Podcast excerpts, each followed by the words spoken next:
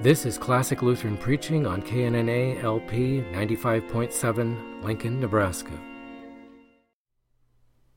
This is Pastor John Schmidt with an abridged reading of Martin Luther's sermon for the fourth Sunday in Advent. This is from the John Nicholas Lenker collection published in 1905 and reissued by Baker Bookhouse in 1983. The scripture text is Philippians chapter 4, beginning at verse 4. Rejoice in the Lord always. Again I will say, Rejoice. Let your forbearance be known unto all men. The Lord is at hand. In nothing be anxious, but in everything by prayer and supplication with thanksgiving, let your requests be made known unto God. And the peace of God, which passes all understanding, shall guard your hearts and your thoughts in Christ Jesus. This is our text. The text, though short, is a suggestive and important lesson in Christian faith. It teaches how we should conduct ourselves toward God and our neighbor. It says, Rejoice in the Lord always. Joy is the natural fruit of faith. The Apostle says elsewhere in Galatians 5 The fruit of the Spirit is love, joy, peace, long suffering, kindness, goodness, faithfulness, meekness, self control. Until the heart believes in God, it is impossible for it to rejoice in Him. When faith is lacking, man is filled with fear and gloom and is disposed to flee at the very mention, the mere thought of God. Indeed, the unbelieving heart is filled with enmity and hatred toward God. Conscious of its own guilt, it has no confidence in His gracious mercy. It knows God is an enemy to sin and will terribly punish the same. Since there exist in the heart these two things, a consciousness of sin and a perception of God's chastisement, the heart must ever be depressed, faint, even terrified. It must be continually apprehensive that God stands behind, ready to chastise. Solomon says in Proverbs 28, The wicked flee when no man pursueth. And Deuteronomy 28 reads, Jehovah will give thee there a trembling heart, and thy life shall hang in doubt. One may as well try to persuade water to burn as to talk to such a heart of joy in God. All words will be without effect, for the sinner feels upon his conscience the pressure of God's hand. The prophet's injunction in Psalm 32 says, Be glad in Jehovah, and rejoice, ye righteous, and shout for joy, all ye that are upright in heart. It must be the just and the righteous who are to rejoice in the Lord. This text, therefore, is written not for sinners, but for the saint. First, we must tell sinners how they can be liberated from their sins and perceive a merciful God. When they have been released from the power of an evil conscience, joy will naturally result. But how shall we be liberated from an accusing conscience and receive the assurance of God's mercy? The question has been sufficiently answered in the preceding sermons and will be again frequently satisfied later on. He who would have a quiet conscience and would be sensitive to God's mercy must not, like the apostates, depend on works, still further doing violence to the heart and increasing its hatred of God. He must place no hope whatever in works, must apprehend God in Christ, comprehend the gospel, and believe its promises. But what does the gospel promise other than that Christ is given for us? That he bears our sins, that he is our bishop, mediator, and advocate before God, and that thus only through him and his work is God reconciled, are our sins forgiven, and our consciences set free and made glad. When this sort of faith in the gospel really exists in the heart, God is recognized as favorable and pleasing. The heart confidently feels his favor and grace, and only these, it fears not God's chastisement. It is secure and in good spirit because God has conferred upon it, through Christ, superabundant goodness and grace. Essentially, the fruits of such a faith are love, peace, joy, and songs of thanksgiving and praise. It will enjoy unalloyed and sincere pleasure in God as its supremely beloved and gracious Father. A Father whose attitude toward itself has been wholly paternal and who, without any merit on its part, has richly poured out upon that heart his goodness. Such is the rejoicing, mark you, of which Paul here speaks, a rejoicing where is no sin, no fear of death or hell, but rather a glad and all powerful confidence in God and his kindness. Hence the expression, rejoice in the Lord. Not rejoice in silver or gold, not in eating or drinking, not in pleasure or mechanical chanting, not in strength or health, not in skill or wisdom, not in power or honor, not in friendship or favor, nay, not in good works or holiness even. For these are deceptive joys, false joys, which never stir the depths of the heart. They are never even felt. When they are present, we may well say that the individual rejoices superficially and without a heart experience. To rejoice in the Lord, to trust, confide, glory, and have pride in the Lord as, as, as in a gracious Father, this is a joy which rejects all else but the Lord, including that self righteousness whereof Jeremiah speaks in chapter 9. Let not the wise man glory in his wisdom, neither let the mighty man glory in his might. Let not the rich man glory in his riches. But let him that glorieth glory in this, that he hath understanding and knoweth me. Again, Paul enjoins in 2 Corinthians 10 He that glorieth, let him glory in the Lord. The Apostle further commands in our text to rejoice always. Thus he rebukes those who rejoice in God, who praise and thank him, only a portion of the time. These rejoice when it is well with them, when not, rejoicing ceases. Concerning them, Psalm 48 teaches, they will praise God when he favors them. David does not so. He declares in Psalm 34, I will bless Jehovah at all times. His praise shall continually be in my mouth. And David has good reason to do so, for who will harm a distressed one favored of God? Sin harms him not, nor death nor hell. David sings in Psalm 23, Yea, though I walk through the valley of the shadow of death, I will fear no evil. And Paul queries in Romans 8, Who shall separate us from the love of Christ? Shall tribulation or anguish or persecution or famine or nakedness or peril or sword? And then he goes on in verses following. For I am persuaded that neither death nor life, nor angels nor principalities, nor things present nor things to come, nor powers, nor height, nor depth, nor any other creature shall be able to separate us from the love of God which is in Christ Jesus our Lord. Verse 4 Again I will say, Rejoice. The apostle emphasizes his admonition by repeating it. It is essential that we rejoice. Paul, recognizing that we live in the midst of sin and evil, both which things depress, would fortify us with cheer. Thus rejoicing, even if we should sometimes fall into sin, our joy in God will exceed our sorrow in sin. The natural accompaniment of sin truly is fear and a burdened conscience, and we cannot always escape sin. Therefore, we should let joy have rule. Let Christ be greater than our sins. John says in his first letter, chapter 2 If any man sin, we have an advocate with the Father, Jesus Christ the righteous, and he is the propitiation for our sins. Again in 1 John 3 Because if our heart condemns us, God is greater than our heart, and knoweth all things. Verse 5 Let your forbearance, your moderation, be known unto all men.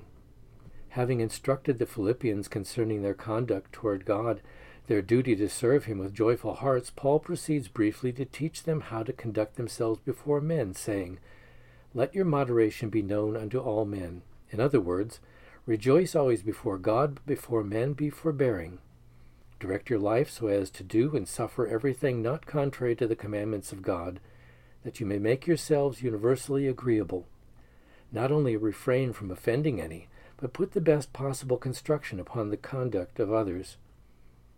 Aim to be clearly recognized as men indifferent to circumstances, as content whether you be hit or missed, and holding to no privilege at all liable to bring you into conflict or produce discord.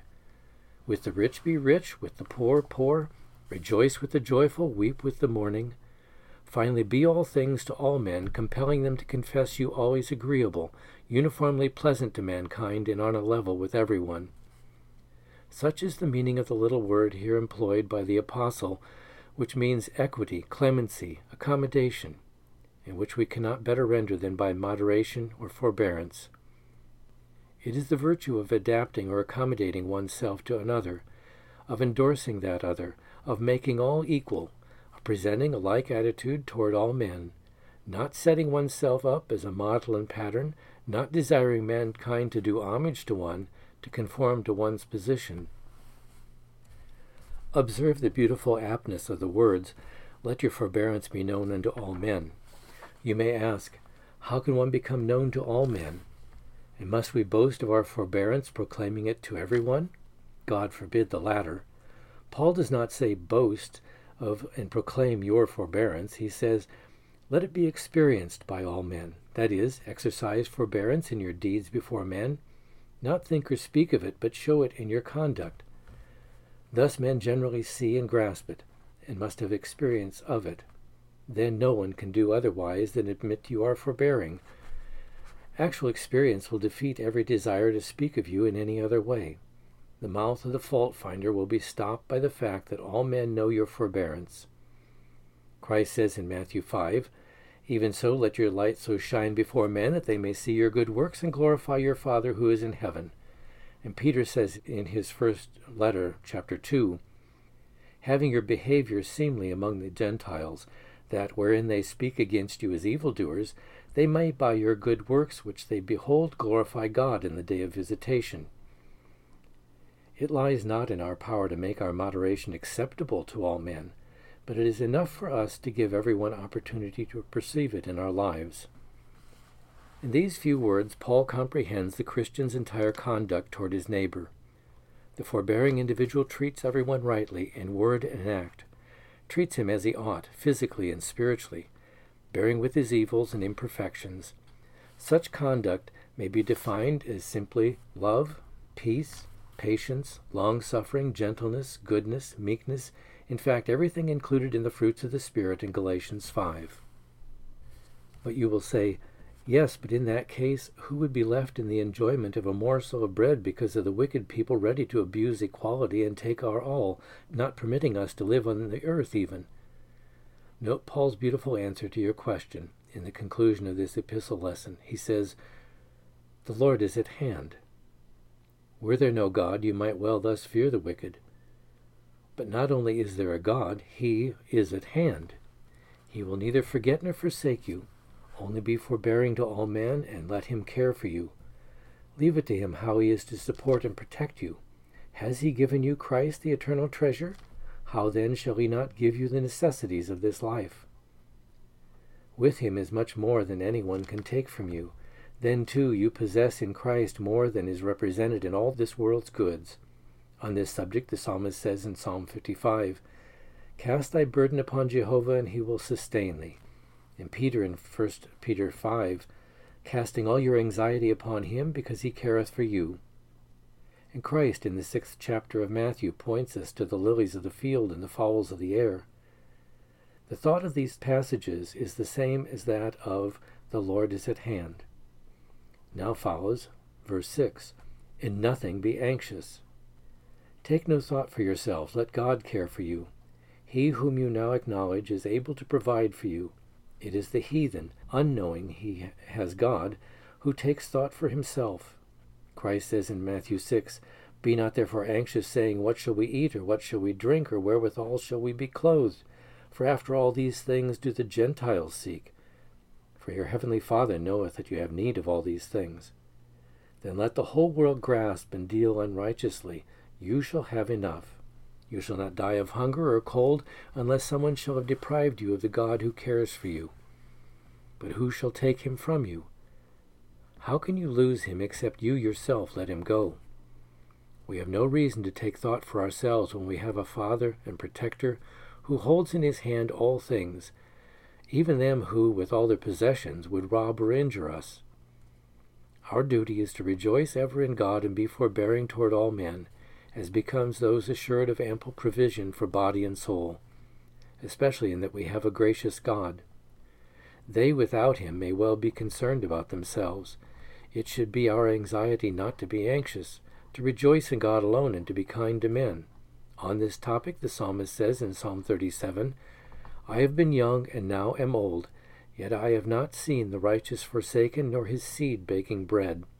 Again, Psalm 40 the Lord thinketh upon me. Verse 6 But in everything by prayer and supplication with thanksgiving, let your requests be made known unto God. Here Paul teaches us to cast our care upon God. The meaning is, Take no thought for yourselves. Should anything transpire to give you care or anxiety, and such will be the case, for many trials will befall you on earth, make no effort to escape it, be it what it may. Have no care or anxiety. Turn to God with prayer, with supplication, entreating Him to accomplish for you all that you would seek to effect by care. And do so in thankfulness that you have a God solicitous for you, and to whom you may freely come with all your anxieties who does not so when misfortune befalls, but endeavors to measure it by his reason and to overrule it by his counsel, and falls into anxiety, this man plunges himself into deep wretchedness, loses his joy and peace in God, and all to accomplish nothing. He but digs in the sand, sinking himself ever deeper, and effects no good. Of this fact we daily have testimony in our own experience and in that of others. It may be necessary to add this, however. Let no one conclude he will be utterly careless and rest upon God, making no effort, no exertion, not even resorting to prayer. Whoso adopts this course must soon fail and fall into anxiety. We must ever strive. Many care engendering things befall us for the very purpose of driving us to prayer. Not undesignedly does the Apostle contrast the two injunctions in nothing be anxious, and in all things flee to God. Nothing and all are contrasting terms. Paul thus makes plain that many things transpire which tend to create in us anxiety, but we must not let them make us over anxious. We must commit ourselves to God and implore his aid for our needs. Now let us examine Paul's words and learn how to frame our prayers and what attitude to assume. He makes a fourfold division of prayer prayer, supplication, thanksgiving, and petition. By prayer, we understand simply formal words or expressions, as for instance the Lord's Prayer and the Psalms, which sometimes express more than our request. In supplication, we strengthen our prayer and make it effective by a certain form of persuasion. For instance, we may entreat one to grant a request for the sake of a father, or of something dearly loved or highly prized. We entreat God by His Son, His saints, His promises, His name, Thus Solomon in Psalm 132 Jehovah, remember for David all his afflictions. And Paul urges in Romans 12 I beseech you therefore, brethren, by the mercies of God, and again in 2 Corinthians 10 I entreat you by the meekness and gentleness of Christ. Petitioning is stating what we have at heart, naming the desire we express in prayer and supplication. In the Lord's Prayer are seven petitions besides prayer proper. Christ says in Matthew 7 Ask and it shall be given you, seek and ye shall find, knock and it shall be opened unto you. For every one that asketh receiveth, and he that seeketh findeth, and to him that knocketh it shall be opened. In thanksgiving we recount blessings received, and thus strengthen our confidence and enable ourselves to wait trustingly for what we pray. Prayer is made vigorous by petitioning, urgent by supplication, by thanksgiving, pleasing and acceptable strength and acceptability combine to prevail and secure the petition. This we see is the manner of prayer practiced by the Church, and the Holy Fathers in the Old Testament always offered supplication and thanks in their prayers.